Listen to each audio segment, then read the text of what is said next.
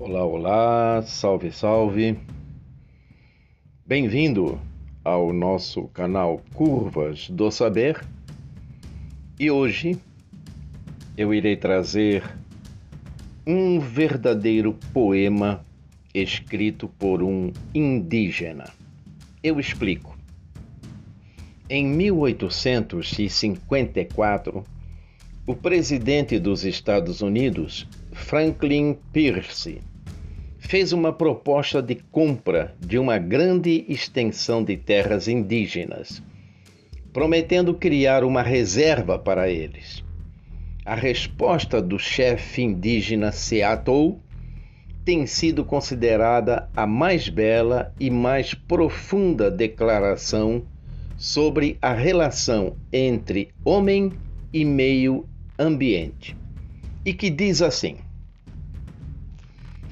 como se pode comprar ou vender o firmamento, ou mesmo o calor da terra? Esta ideia é desconhecida para nós.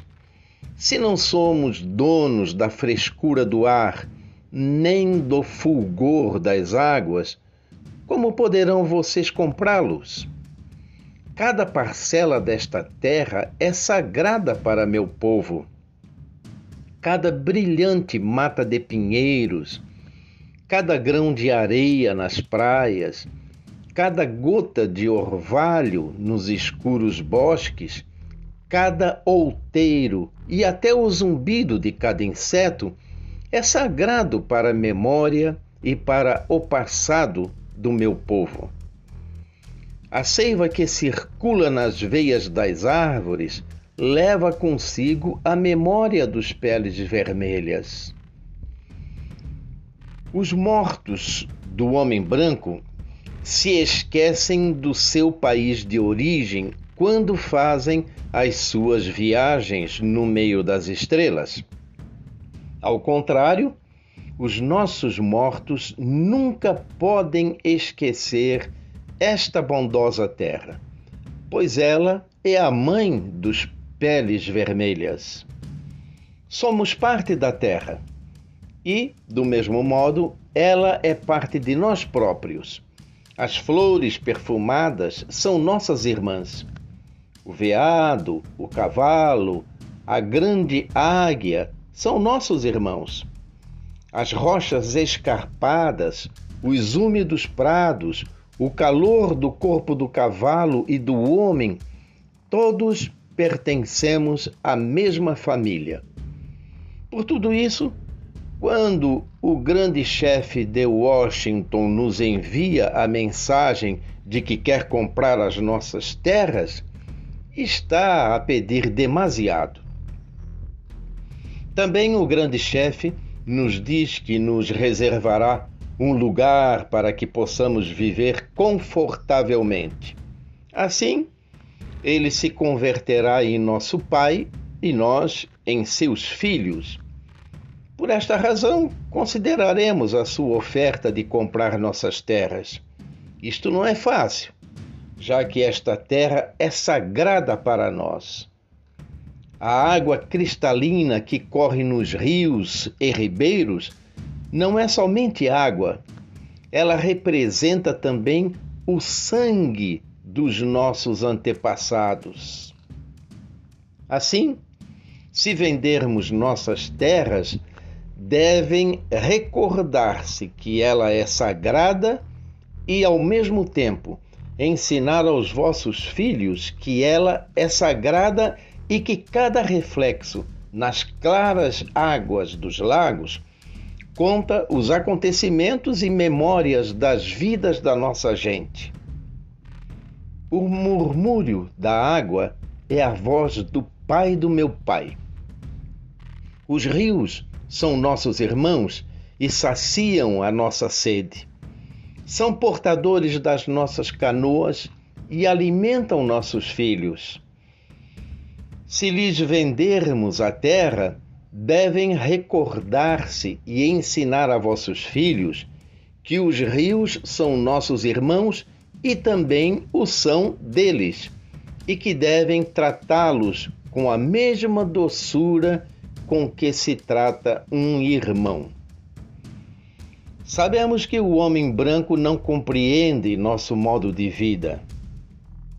Ele não sabe distinguir um pedaço de terra de outro, porque ele é um estranho que chega de noite e tira da terra o que necessita. A terra não é sua irmã, mas sim sua inimiga. E uma vez conquistada, ele segue seu caminho deixando atrás de si a sepultura de seus pais, sem se importar com isso. Rouba a terra aos seus filhos e também não se importa. Tanto a sepultura dos seus pais como o patrimônio dos seus filhos são esquecidos. Trata sua mãe, a terra, e seu irmão, o firmamento, como objetos que se compram, se exploram e se vendem como ovelhas ou contas coloridas. O seu apetite devorará a terra, deixando atrás de si só o deserto. Não sei, mas a nossa maneira de viver é diferente da vossa. Só de ver as vossas cidades se entristecem os olhos do pele vermelha. Mas talvez seja porque o pele vermelha é um selvagem e não compreende nada. Não existe um lugar tranquilo nas cidades do homem branco. Não há sítio onde escutar como desabrocham as folhas das árvores na primavera ou como esvoaçam os insetos. Mas talvez isto seja porque Sou um selvagem que não compreende nada. Só o ruído parece um insulto para nossos ouvidos. Depois de tudo, para que serve a vida se o homem não pode escutar o grito solitário do noitibó, nem as discussões noturnas das rãs nas margens de um charco? Sou pele vermelha e nada entendo. Nós preferimos o suave sussurrar do vento sobre a superfície de um charco, assim como o cheiro desse mesmo vento purificado pela chuva do meio-dia ou perfumado como o aroma dos pinheiros. O ar tem um valor inestimável para o pele vermelha, uma vez que todos os seres partilham um mesmo alento o animal, a árvore, o homem, todos respiramos o mesmo ar. O homem branco não parece estar consciente do ar que respira, como um moribundo que agoniza durante muitos dias é insensível ao mau cheiro. Se lhes vendermos nossas terras, devem se recordar de que o ar é inestimável para nós que o ar partilha o seu espírito com a vida que mantém. O vento, que deu aos nossos avós o primeiro sopro de vida, também recebe os seus últimos suspiros. E se lhes vendermos nossas terras, devem conservá-las como coisa à parte e sagrada, como um lugar onde até o homem branco possa saborear o vento perfumado pelas flores das pradarias. Por tudo isso, consideraremos a vossa oferta de comprar nossas terras. Se decidirmos aceitá-la, eu porei uma condição.